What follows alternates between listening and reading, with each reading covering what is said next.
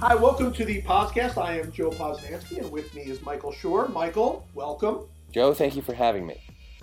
You are what? That was that was not convincing. No, No, I thought it was. I didn't. I, I felt. I didn't feel it. I really didn't feel it. All right, I'll try to do better next time. Next time, you know, because as you know, people are, are, are paying close attention to that. um, we're going to talk baseball today. We're going to talk the World Series. Very exciting uh, draft day. Uh, but first, you know what? You know what time it is, Michael. Do you know what time it is? No, I, I really don't. I actually don't. I have no idea what you're about to say. It's time for our, our, our conversation about the uh, Dollar Shave Club. Oh, great. I, I sense again so much excitement. Um, I, I don't. I, here's the thing about the Dollar Shave Club at this point. Why? Why? Why? Are, why are they still like letting us do this? Why? It's unclear. I would say it's unclear. unclear.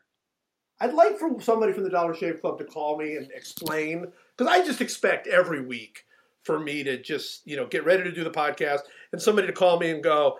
Uh, not only are you guys not allowed to like do the ad, um, they're getting a restraining order for for both of you, and you are not even allowed to use their product. Uh, whatever town they're in, you're not allowed to go to that town. But but it never happens. They never call.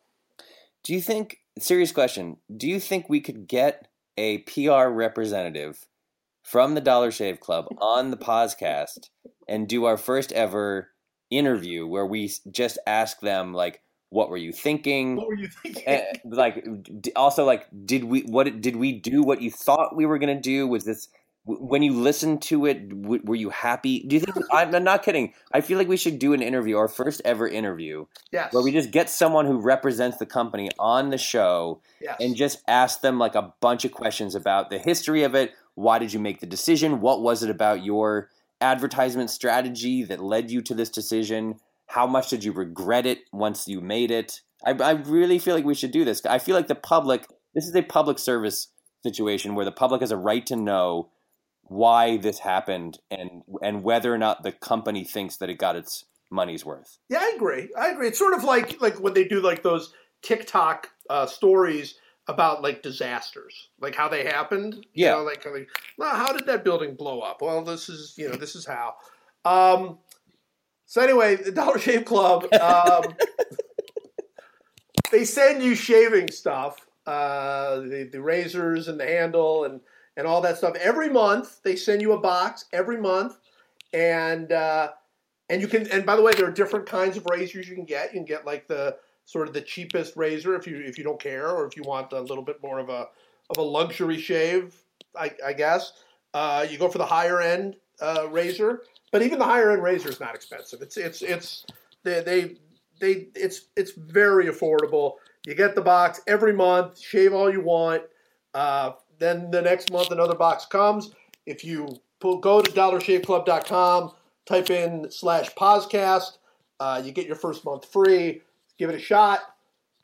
That's it. That's the best I can do. Are you? Uh, I'm hearing a lot of weird, like clicking and like like scuffling sounds. It sounds like you're opening a box of Dollar Shave Clubs live on the air to see what's inside it. Is that not happening? I I I I, wa- I wanted to see what exactly I got uh, this month. I, or maybe I'm just hearing things. Maybe no one else heard that, but I heard a lot of like click, pop, crunch, like rip. I heard it sounded like you were opening for the first time in your life a Dollar Shave Club box to just see like I don't just, as if you were saying to yourself, I actually don't know what's inside this. I'm going to take a look. I read the- I've only done 20 of these commercials and I still don't really even know what it is. Um, no, I don't. I don't think so. I don't. I mean, look, the the, the possibilities for terrible um, uh, audio problems are always there. Sure. the podcast. Uh, so I would assume that's what it is. I'm not blaming the Dollar Shave Club for that at all. Uh, they're good people. They're good people. They give. What give if you. we found out right now that somehow the dollar this is like a crazy long con and the Dollar Shave Club has been secretly sabotaging the podcast for like five years, and they they're the ones who are responsible for all of the technical problems. They just have a vendetta against you and maybe me, and they and now this is like the end game where they're like, we're gonna now make ourselves a sponsor, and then like at the end of the sponsorship deal, they will like reveal themselves as the saboteurs of the podcast from day one. That would be amazing. You'd have to give it up. You'd be like, "All right, guys, good work." I would. That would be. That would be no. There would be no bit of bitterness at all for me Yeah. if that was the case. I would honestly go. Good for you guys. All right, for you did it. You pulled it off. you totally, you totally did that. Um, all right, well there you go. That's it. That's all we got for Dollar Shave Club. So we're going to go on to our our draft. We're going to do something uh, a little bit different, but but but I think cool. I'm very excited about this draft. Um, as everybody knows, we just ended a, an incredible uh, World Series, Incred- incredible postseason. The whole postseason was so awesome. Uh, baseball. Uh, all of these incredible young players on display. Every team, basically in baseball, seemed to have one, at least one. You know, incredible young player. Whether it was Corey Seager, you know, or you know, with the Dodgers, or Manny Machado with the Orioles, or you know, the Cubs and Indians and and, and Red Sox had a bunch of. I don't know the Blue Jays. Do the Blue Jays? I guess one of their young pitchers maybe. Um, but yeah, it's just an incredible postseason, and uh, and and so it came down to a game seven, an incredible game seven. So so what we are going to do is we are going to draft stuff from game seven. That's right? right. That's it. That's basically it. We're drafting stuff from game seven, uh, and I have the first pick, which I'm very happy about. And Uh, just to remind you, uh, we're we're flipping fourth round picks this draft. We are flipping fourth round picks uh, because of a trade that we made two weeks ago. Uh, about what was that trade? Do you even remember I, what we traded? I mean, does it does it really matter? No, it does. All right, first pick in the draft um, is going to be very personal. I look, there's so many good things happen in Game Seven that that I don't see any bad picks out there. I mean, it's just an incredibly deep draft. Uh, but I'm going to take a very very personal pick, leaving for you probably the the the, the greatest thing that happened. Uh, but I'm going to take it anyway, and I have no regrets about doing this. I'm going to take the Rajai Davis home run uh, in the eighth inning because um, even though it ended up not being decisive at all in the game, um, it is one what made the game special. I mean, it took the game from being a very good game, an interesting game, and entertaining game into the stratosphere. Um, the Indians were down three runs when the inning started. Uh, they they cut it to within two when when when Guyer hit a double that, that nobody could have possibly expected. And then up comes Rajai Davis to face Aroldis Chapman, uh, which is you know if, you if you had a Strat-O-Matic card, like if you were playing that game in Strat-O-Matic, uh, your your chance of getting a hit would be zero essentially. Um, so Aroldis Chapman against Rajai Davis, tribe down two runs, eighth inning, and he hits the home run. He yanks a a Aroldis Chapman fastball right down the line for a home run. Um, and I will tell you this as a Cleveland fan, and this is even after the Cavaliers uh, win the title. It's the single greatest moment of my sports fan watching life. The single greatest moment. And the reason it was is because Cleveland was dead in the water. That game was over. The series was over. There was no way they were going to score three runs on Chapman, even if Chapman was was shaky, which I kind of thought he would be. They're still not going to score three whole runs against Chapman. The game is completely over. I'm at basically zero percent of you know energy level, and then he hits the home run, and I'm up at hundred percent. It was it was the like the most surprising, wonderful, uh, thrilling turn of my entire life. And obviously, uh, they end up losing the game, and and and there's the emotions that go with that. But I will always hold on to that Rajai Davis home run. It's the greatest moment. Uh, so that's my first pick. It's a great pick. I mean, you were texting me in the seventh inning of the game saying, "Who's the MVP? Is it Bryant? Is it uh, Schwarber? Is it Lester? Is it whoever?" And do you, I said to you, "This game isn't over. The Cubs need to score another run if they're going to be really safe." You laughed off my uh, my silly foibles, and then I was I had the last laugh uh, when uh, Davis hit that home run. It was an amazing, it's an amazing moment. I mean, it's an eighth inning game tying homer off a dominant reliever in the seventh game of the World Series. It's the thing you imagine and dream about when you're a kid. Uh, it was incredible, and and what really made it amazing is that even though Chapman was gassed and he had no, he had nothing in the tank. At one point, he threw ten out of twelve pitches were sliders because he just had no fastball left, which is crazy uh, you still didn't think they were going to be able to string together a bunch more hits, right? It's like they had already gotten a few, but it's like at a certain point, it's it's hard to get a bunch of hits off any pitcher. And even you know a, a Chapman operating at forty percent or something, you still didn't think like okay they can get a single and then another single and then maybe a walk and then a double.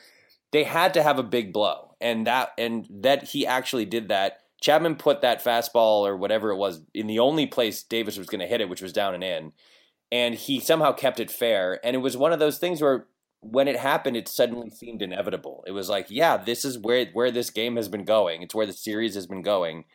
It was an amazing moment. I don't. I think it's a very good pick. I it was, going to be my my first pick. Actually, I figured you would take it, but it was going to be my first pick just for the the sheer drama of it was so intense. It was so wonderful. It really was, and you know, it, it's so interesting with Chapman um, because he was gassed. There was no question he was gassed and a gassed Aroldis Chapman we now know, and we might never know this again because he'll never. I don't think he'll ever get used like he was in this in this series. Um, a gas Chapman throws 98 miles an hour. That's, that's right. That's that's what it is. I mean, he's, when he's when he's completely done, when he's got nothing left. When he's got no, if you woke him up on Christmas morning and said, "Hey man, let's go outside and throw," he would throw 98 miles an hour. That's, that's right. basically what a gas Chapman is. It feels like one of those deals where when he's when he's 79 years old and playing in an old timers game. He's going to throw 94. he's, he's, I mean, the point is he throw hard. Um, wow. All right, for my first pick, it's not a, a it's not a, a, play that was the, you know, was, had as much drama in in that way, but it, for me, it was the defining moment of the entire Cubs run. I'm just going to pick Kris Bryant fielding the grounder yeah. to end it. Um, for the simple reason that when I watched the first replay of it, I thought to myself, is he smiling as he's running to field that ball? I mean, he, this is a this is a crazy play. The tension couldn't have been higher. It's 108 years of of weight on everyone's shoulders. They had they had blown the lead. They went up by 2 in the 10th inning. They then gave a run back on a on a walk and a and a stolen a defensive indifference and then a single by the self same Rajai Davis now the tying run is on first base with two outs. They've got a guy in the game who has never recorded a save in his professional career. Luckily for them, they had swapped out uh, Martinez for uh, Coco Crisp for a defensive reason. So the game came down to one a, a truly bad hitter by major league standards. And then he hits a ball that is not a sure out. It's not an easy one hopper to second.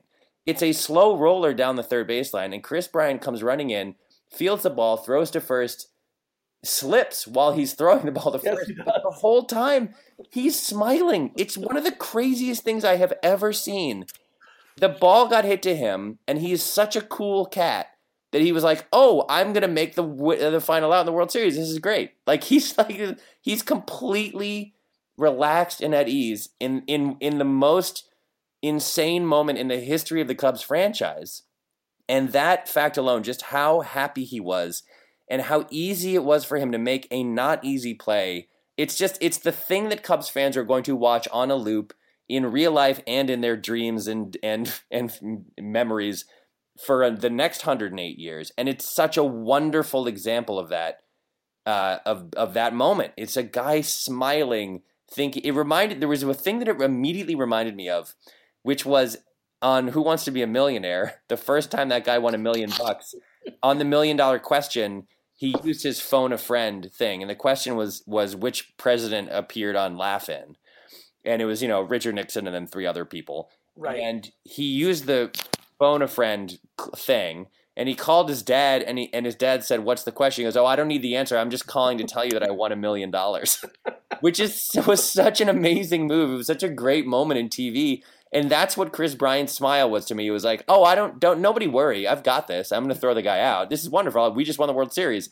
He's having that thought before he reaches yeah. the ball. It was so great. I loved I loved it's a, the perfect punctuation mark on the end of a very long sentence for the Chicago Cubs franchise. Uh, it was it was incredibly cool. It was incredibly cool. It's like it's like he you know what it was like? I mean, it, it, and the Who Wants to Be a Millionaire thing was so awesome, and it's just like that in, in, in so many ways. But it's like you find something out before everybody else, and you get to be the one to tell them. That's like that was the look. Yeah. Like it was like, hey, the Cubs are going to win the World Series. I can't believe this. I get to tell everybody, and instead of telling, you actually just field the ball and throw across the diamond. Um, it was pure joy, and and honestly, you know, and and I say this, you know, as a Clevelander, that team is pure joy. That, that, I mean, really, honestly, the one thing I don't like about that team is Chapman. I Right. mean, I, I didn't like that they they acquired him, uh, off the field stuff, but everything about Chapman just didn't seem to fit. Obviously, it helped them very much win, and and I guess that's what it's about. But that whole team is so. I mean, there really was, you know, they're down 3 1, and there wasn't any of this, oh, yeah, here we go again with the Cubs. They didn't even care. They didn't care about the Cubs thing. They did, it, it had no effect on them at all. You know, I mean, it had no impact whatsoever. They're all just, they're all winners. Everybody on that team, they don't know anything but winning, you know? And, and so uh, it was the perfect ending for them. I mean, it was it was really really cool and and and it's a it's it's the right pick it's the right first pick all right my second pick uh, i'm going to go off the field for this one. Um, it's going to be the moment uh, right when it ended and the camera flashed over to theo hugging his kid and his wife. Um, i just i thought that was that was really really cool. Look theo didn't do this by himself. There there are a million people that were involved in in the cubs winning.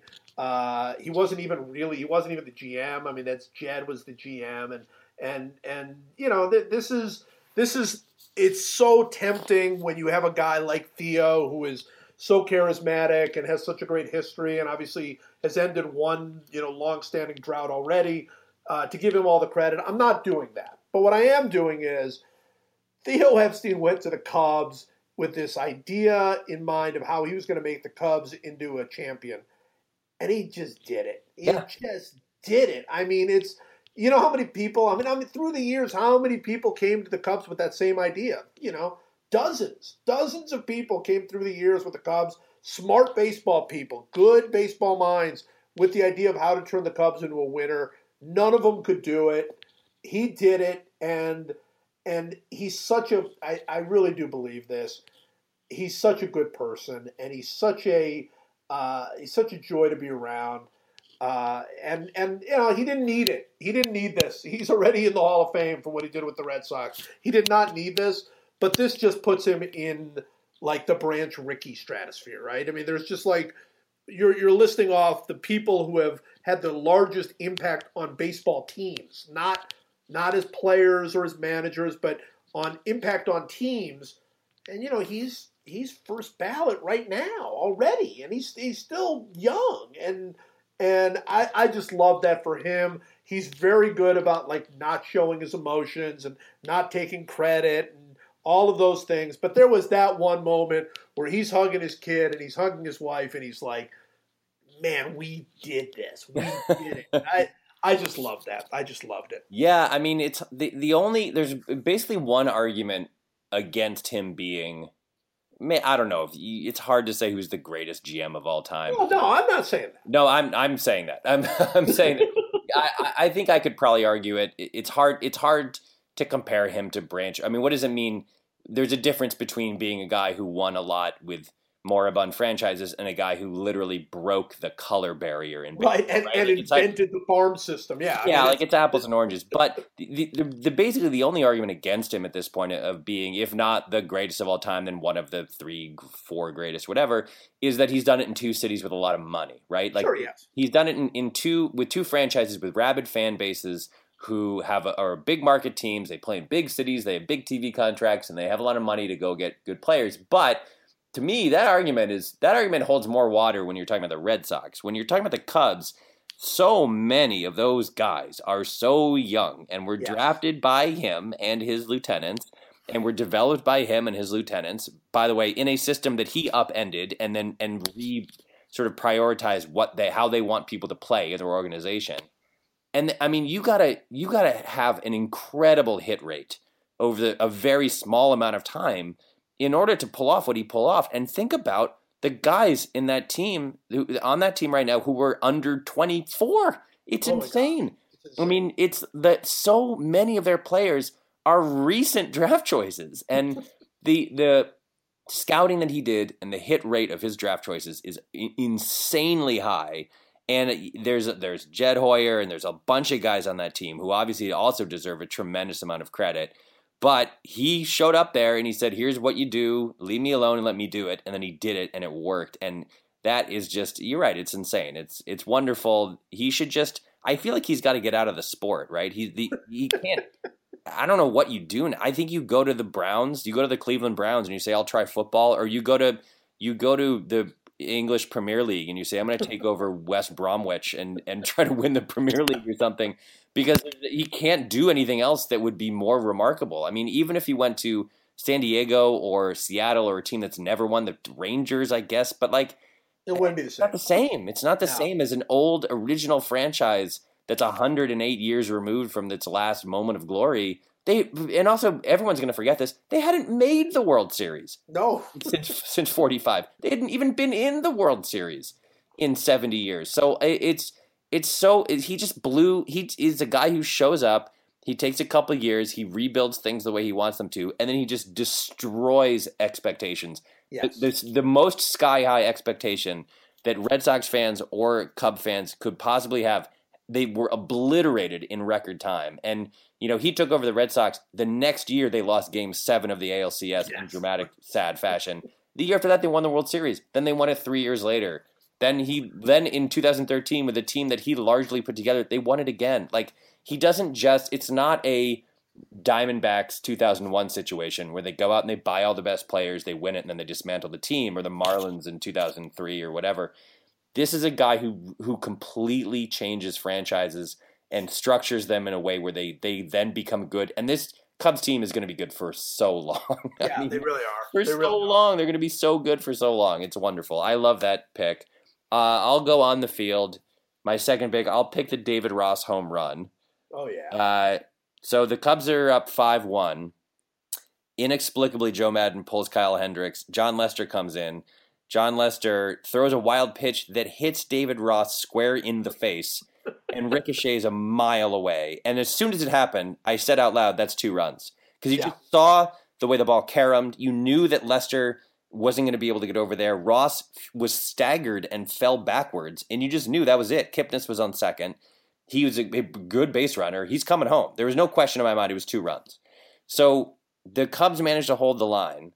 And right after that, then and and Progressive Field's going crazy. It's five three now in the sixth. This is a ball game. Uh, David Ross comes up. He's he's forty years old. He's retiring at the end of the year. The only reason he's in the game is because of Lester coming in, and he's facing Andrew Miller, an unhittable pitcher, and he hits a home run to dead center in the seventh game of the World Series, and then basically, for all intents and purposes, retires. Like you know, he basically hits a home run in Game Seven of the World Series off the best relief pitcher in baseball, and says goodbye and walks off the field. I mean, it, it you it's a storybook to the point where where you'd be uh, ashamed to write it. Yeah, uh, and and right after he let the he essentially he didn't let those two runs score, but those two runs scored with him catching in an embarrassing way and then to hit that home run and put the Cubs back up by three. I, it, I mean, you know, you saw how the Cubs feel about that guy with the way that they carried, they literally carried him off the field on his on their shoulders after the game. You know, th- like statistically, the what the twenty fourth most important Cub in terms of like his offensive abilities and and his and his all around play in uh, you know in the box scores, you would say, and yet the entire Cubs team was like that that guy's our dad. Like they there's a bunch of 22 year olds and David Ross was their dad and they were they were so happy that he did that and that he carried them to that win. It was, a, such a wonderful baseball moment. Oh, it was so beautiful. You know, and uh, I, I won't say my favorite, but my favorite part is just David Ross getting that that send off. That you just that's that's the way it should go for a guy who is universally loved and all that. But one of my sort of quiet favorite moments was, you know, he was mic'd for that game. And Fox, you know, Joe Buck uh, over at Fox goes, and here's David Ross. Here's what he had, you know, to say after he hit the home run.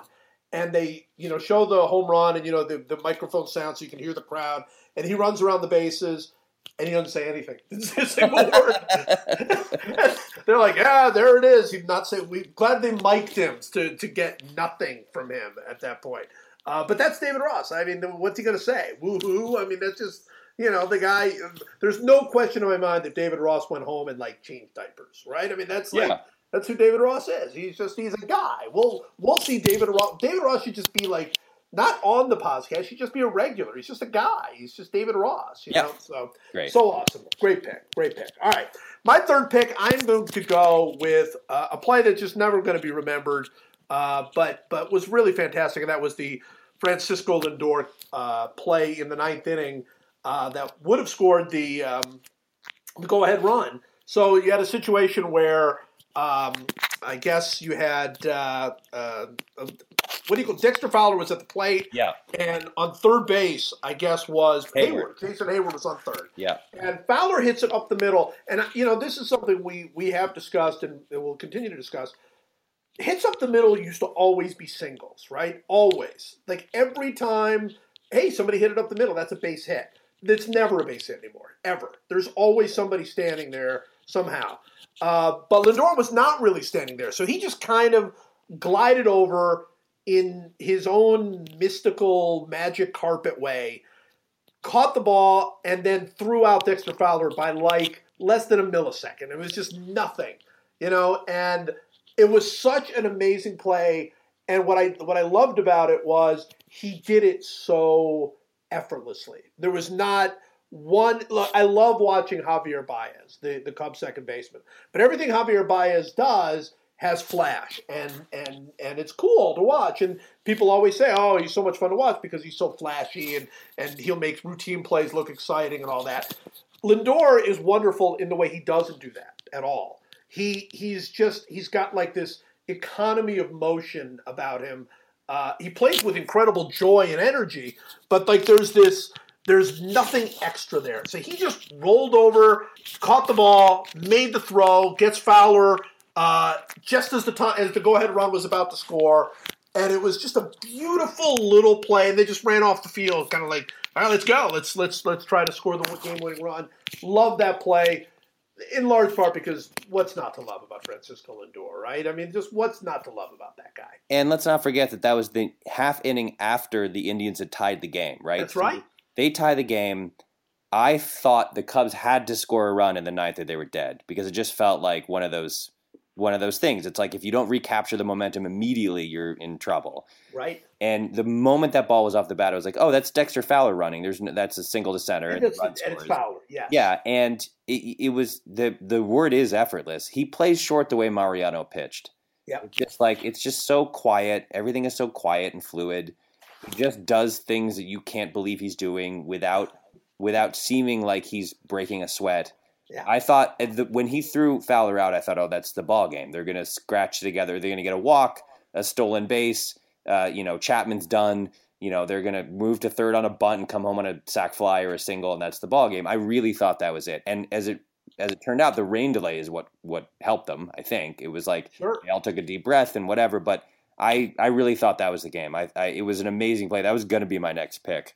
Um, and so instead of that, I guess I'm going to pick another play that that people have talked about but aren't going to really remember, which is uh, Albert Almora tagging and moving a second on the Bryant fly ball to center. Yeah.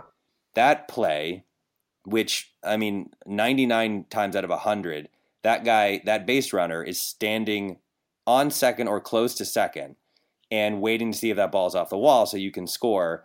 Almora judged it perfectly. And by the way, talk about a rookie. He he's like their top prospect. He barely played in this series. Like starting starting next year, the Cubs have another super prospect who's going to be playing with him every day. He goes back and tags and moves to second on that fly ball to the wall, which then causes the Indians to walk Rizzo, which then allows Zobrist to hit that double that scores the go-ahead run. wasn't ultimately the winning run, but the go-ahead run.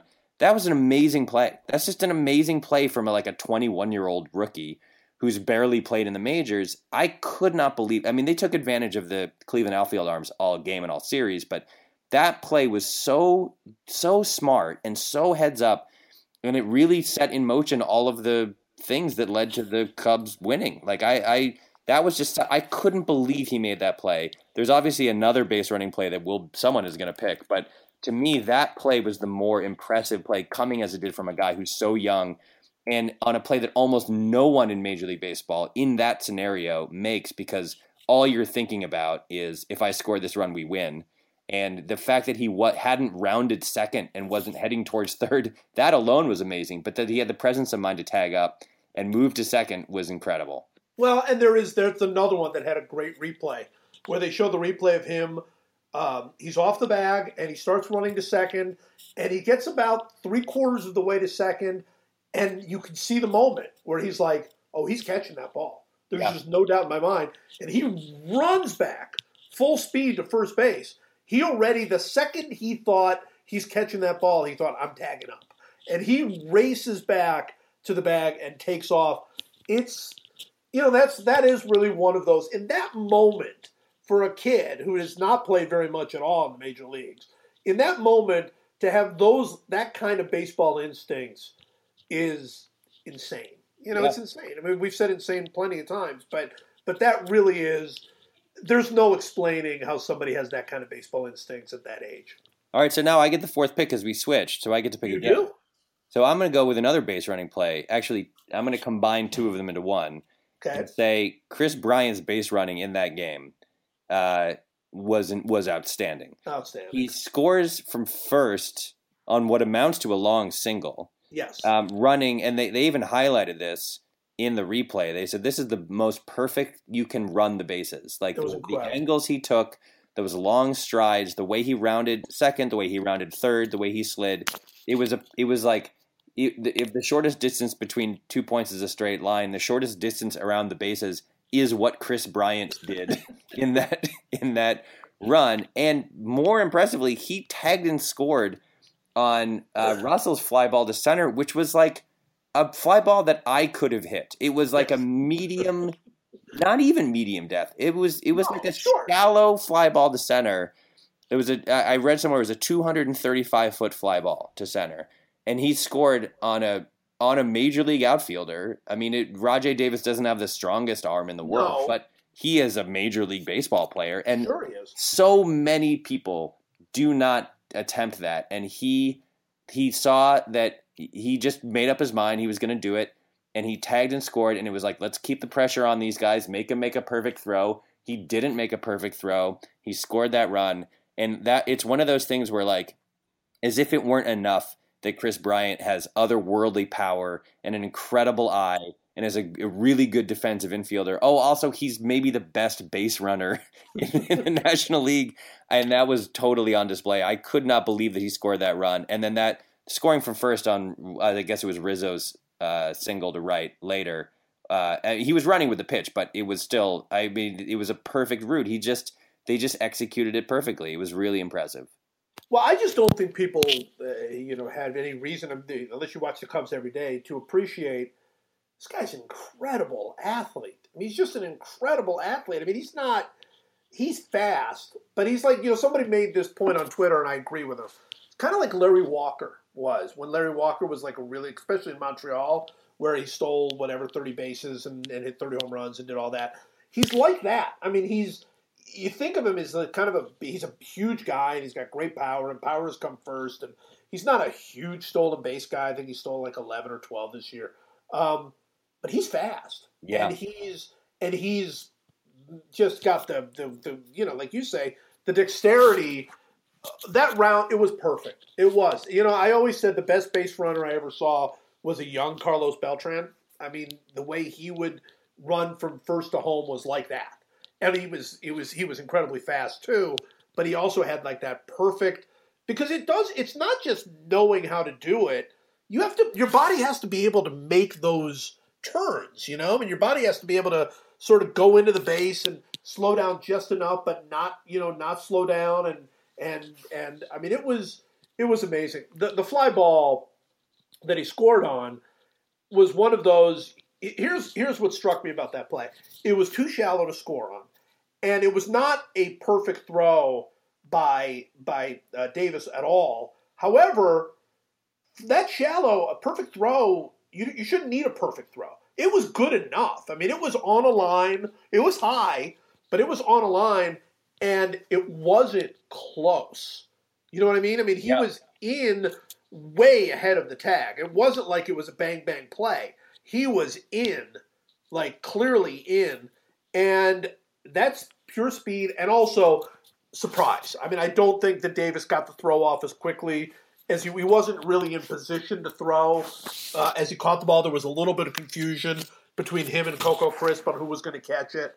Um, but it was it was brilliant baseball, and and Kris Bryant's your your NF, your National League MVP, and it won't be his last MVP uh, because he's that kind of player. He's he's got incredible power, and he's going to keep you know putting up incredible offensive numbers.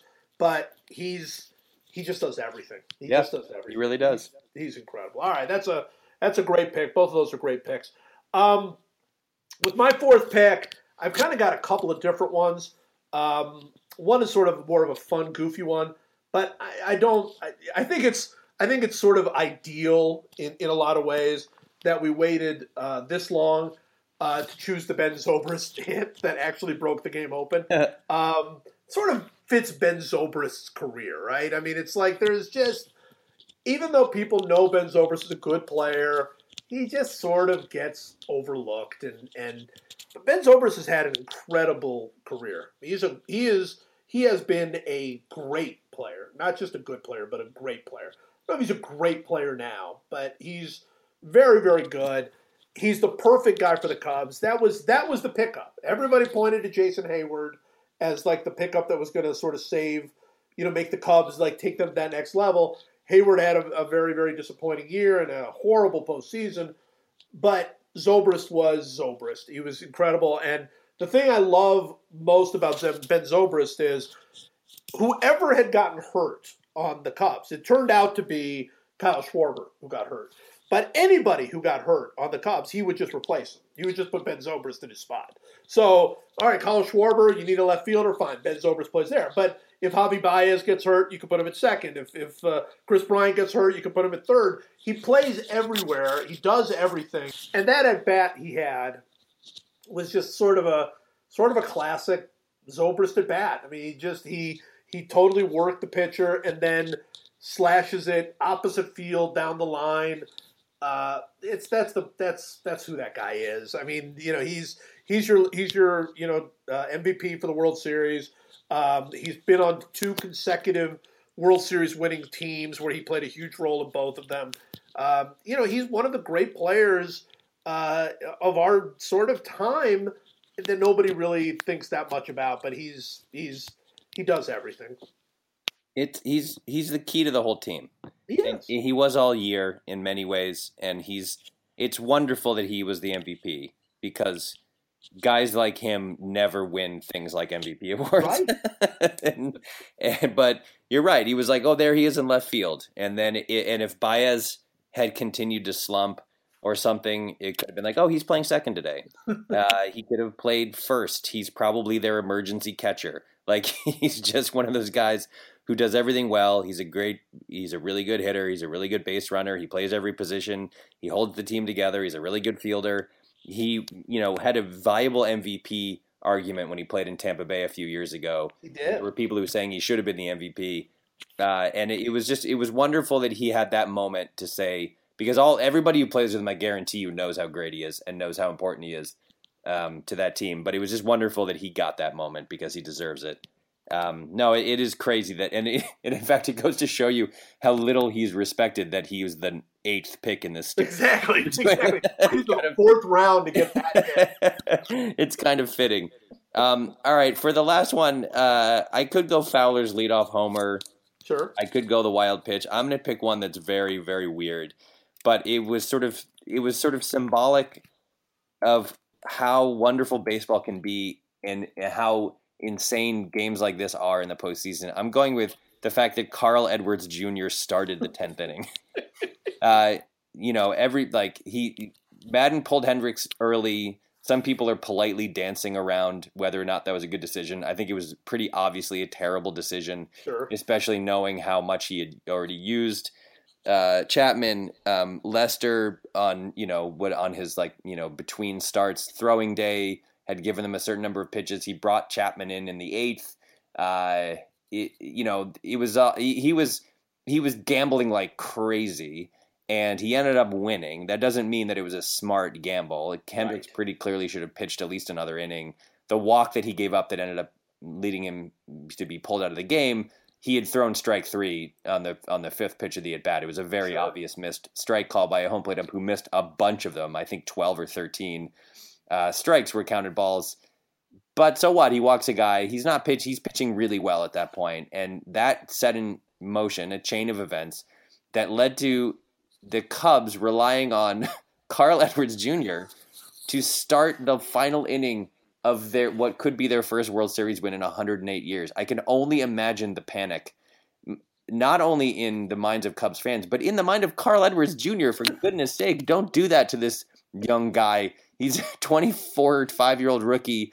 He's got a great arm. He throws 98 like everybody in baseball suddenly does. But sure for goodness sake, the amount of pressure on that guy. And he, he pitched pretty well. I mean, he, he struck out Napoli on a pitch out of the zone that Napoli swung through. And then he got a second out on a fairly tough, fairly hard grounder to Addison Russell.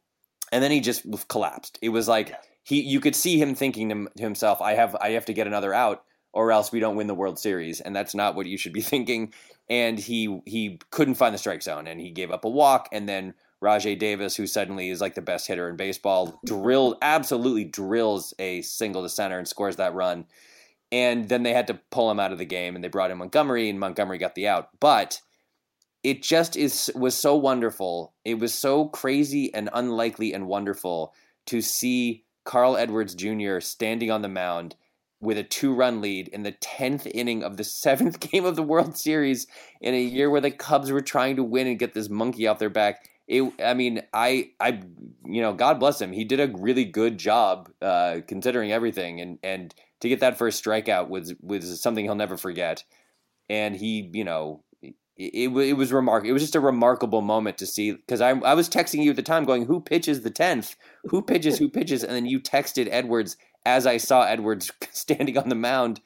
I, it's just, you can't believe what you're looking at. And it's like, it's all happening in slow motion and uh, it was just a it was a, it was symbolic of how crazy that game was that that's where we ended up in the 10th inning so how soon after carl edwards jr entered the game do you think hector rondon and pedro strop called their agents like how like instant like oh, I don't think i see a future for me here i, I mean, really, you know, it wasn't rondon why was it not rondon he, he has he's lost complete faith in both those guys just complete i mean it's one thing to, to lose faith in guys. It's another thing to go, yeah, I'm going for the kid. I'm just, I'm not even, I'm not even. Think, I've got a two run lead. I'm not going to go with Rondon. I'm not going to go with with Pedro Strop. So, uh, yeah, both those guys, that they're going to have to completely rebuild that bullpen because it is very clear that there are only like three guys in that entire bullpen that that uh, that Joe Maddon has any faith in at all. I mean, even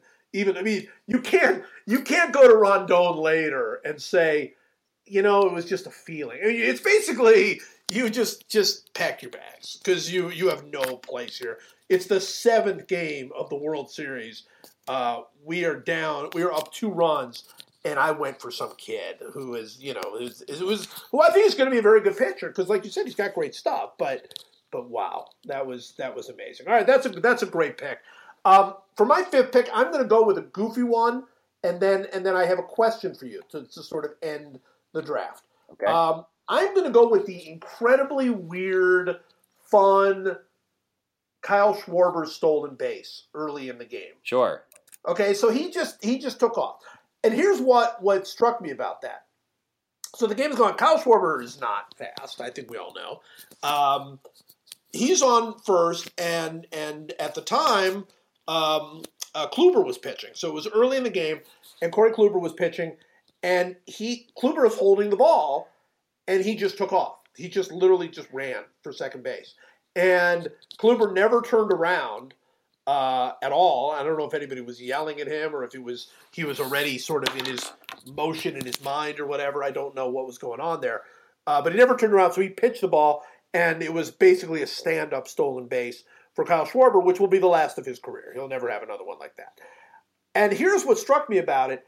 That's what I thought the Indians should do to Jon Lester every single time, right? Not yeah. it's not just hey take a huge lead, just run. What's he going to do? He clearly has shown he had that fielded he fielded that ground ball and had a very I wouldn't call it an easy play, but for a major leaguer, fairly easy play at second base. He didn't even think about throwing the ball to second base. He he ran to first. He did bobble. He did bobble the ball. To be fair to him, he did. He did. Bobble the ball. He was it. never going to throw that ball to second base, yeah. right? I mean, I, even if he fields it cleanly, he did bobble it a little bit. He's not a good fielder. Beyond that, um, but and that's fine. Look, I'm not. You know, this is this is it's a real problem. I mean, the yips are a real thing, and and I don't. It's not like I I glory in it, but you're trying to win baseball games. Why would you not just take off, just run, just exactly what Kyle Schwarber did? Uh, I just thought that was it was cool. It was weird. It was funny. Uh, it didn't end up having any effect on the game. He didn't score or anything. Uh, but I just thought that was one of those weird things that happen in baseball every now and again we're like, what what was that exactly? Like, and then you think, well, why don't more people do that? Especially for for pitchers that don't have a move or or have you know or like Kluber so focused that they can't you can't just pull them out of that focus. Seemed like a pretty cool play. I would I definitely don't I didn't understand it. Uh, I went to the game at Dodger Stadium with Lester uh, pitching in the in the NLCS, and the Dodgers were getting huge leads and then not running, and I not didn't understand going why. Back. Ross did throw a couple guys out who tried to run. He, he had a really good arm or whatever, and and Lester does a pretty good job of varying his leg kick and whatever. But like you're saying, why not just start running? Like wait, right. let, let him come to the set and then just take off. He I, I don't know what he would do. Uh, I mean, it, it was weird. It was a weird there must be a reason for it, uh, but I don't know what that reason is. Uh, and, I thought it was weird the Dodgers didn't run more, and I thought it was really weird that the Indians didn't run more. On not only on Lester, but on a bunch of their guys. I I thought they they played themselves out of what should have been an advantage for them, which is they have a lot of really good base stealers and good runners on that team. But you know, I mean, it was it was a great series. It was an amazing series. Every one of these plays. We didn't even mention Fowler's leadoff homer again. We didn't. We didn't really mention we could have pitched that wild. I mean, that wild pitch that scored two runs. How about Jason Kipnis scoring from second on a wild pitch? Like, That's exactly right. How many times do you see that in baseball? It was a wonderful series. It was a, as good an advertisement for the game of baseball as I think you could possibly have, uh, and that made me really happy. It was so great. It was so great. Okay, here's my final question. So this right, is my final me. bit. Tenth inning, uh, the the Cubs have a runner on third base, um, and uh, Tito goes to his bench to bring Michael Martinez into the game right. to replace Coco Crisp. And this is, you know, this is it, it, played out this way. It didn't have to, but it did. So he basically Coco Crisp can't throw, so he has no arm. Uh, in Strat-O-Matic terms, he's like a plus three. Okay, which means you basically add those numbers to the guy's chances of scoring. So if they're a one to sixteen to score, they'd be a one to nineteen. That's basically what Coco Crisp is. He can't throw at all. Michael Martinez is an infielder. He doesn't have a great arm either. It's probably a league average arm, maybe. So it's a zero. You know, it's like a league average arm. Do you make that move? Knowing that if they score a run, there is a pretty good chance Coco Crisp's spot's going to come up next inning. Or it needs to come up. Not that it will come up, but that there's a pretty good chance if you need to score a couple of runs or one run or whatever, you're going to might need a hit from that spot. And Michael Martinez nice, you know, whatever, he's an out. He's he's just an out. Yeah, I mean, I think what I would say to that is there's a reason that the Indians got to the seventh game of the World Series, and it's because Francona managed every game in the moment the in in to to win the game they were playing and to win the moment that was about to happen. And yes. so maybe you don't make that chance, but he'd rather lose the game having gotten out of that inning without giving up a run even if Martinez didn't didn't factor in, which he ended up not factoring in, but he he would rather not have left any uh, any bullet uh, in his gun, and and that's the that's the way he managed all, all the entire postseason. It's the way he managed really the season. You know, bringing in Andrew Miller in the fifth inning and and you know, winning an entire game pitched by his bullpen and yeah. and pulling guys when he pulled them and pinch hitting guys when he when he hit them and you know in the moment like you know you're if you start thinking about like well if we need x y and z down the line martinez has to hit uh, yeah but if you don't prevent this run from scoring you probably don't have that chance anyway so I, I mean, I, I would never. Well, I to me, it's it's so much more forgivable than like the Zach Britton thing, where Oh yeah, you know yeah. Look, exactly how Zach Britton is going to affect the game if he comes into the game. You don't know anything about Michael Martinez, whether he's going to come up in a key situation, whether he's not. I I feel like that's a very defensible move. I I'm sure that he does not. That's not on the list of things that he regrets. no, uh, at all. But don't don't get me wrong. I'm not second guessing Tito at all. I'm not. I'm not in any way. I, I thought he managed a great game. I thought he outmanaged Joe Maddon. I thought Joe Maddon made a lot of moves that didn't have to work. You know, it just it, it played out. But Joe Maddon, to me, him pitching uh, Chapman in Game Six up five runs is indefensible. It's just an indefensible Yeah, baseball move. You know, I mean, again, even knowing, hey, you got to win the game, that that's an indefensible baseball move, and it could have cost them the series. So I'm not saying that in that way. What I'm saying is the chances of the ball getting hit to Michael Martinez in a situation where he could conceivably throw out the runner seems to me to be so small that that I'm not again. I, what you want from Terry Francona is go go go at all times. Um, do whatever you have to do to win. You know, you're going. You're going. You know your situation, and you're going. Hey, I've got to. I've got to throw everything I can into it. I get it. I'm not sure that Michael Martinez is like a. It's. I don't think that's a very big advantage. I, I just don't. yeah. No, you're not. Obviously, you're right. I mean, it's not you the chances of him impacting the game are actually arguably higher as a out at the plate in the future than they are as a as saving a run in. Right. That's all I'm saying. Yes. No, I, I'm I think you're from a probably right. from a look. you- At some point, you're just throwing stuff against the wall, and you have to. If you're Tito, you come into a series without your second and third starter, with your fourth starter basically being a real wild card, uh, with everything kind of a you know just up in the air. You're you you've got to throw everything against the wall, and I get it. That was part of the Terry Francona managing style, and I'm all for it.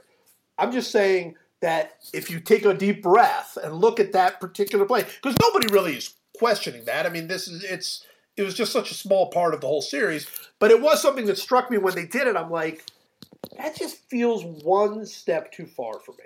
I don't see it. I have a question for you before we go. Final right. question. Someone tweeted at me and said, I'm surprised we haven't had a podcast gloating about actually calling the World Series matchup and result this year. Did we do that? Sure, we did. We we do that every year. We- No, we I'm, but at this it. time, I think the way this is phrased, it makes me feel like we actually did it. Did we actually predict? we Cubs- definitely we definitely picked the Cubs. You might have picked the Indians, and I picked the Red Sox. That might be what happened. Um, yeah, I think it might have It might have happened. It might have happened. we joke about this every year that we just use revisionist history and claim that we predicted it. But I feel like, so can someone tell us? Can someone tweet at me and say, did did we actually do this? I I'm too uh, lazy and incompetent to go back and actually listen to whatever wherever that podcast is. If we actually did this, if you can clip it, uh, then we'll look like geniuses. So do that. That would be great. Yeah, we, we, we just want to look like geniuses. That's all. That's really what it's all about. Awesome. You know what? The best draft ever. Just Oh, easily. draft ever. Easily the best draft ever, no question. Awesome. Well, thank you again. All right, thanks.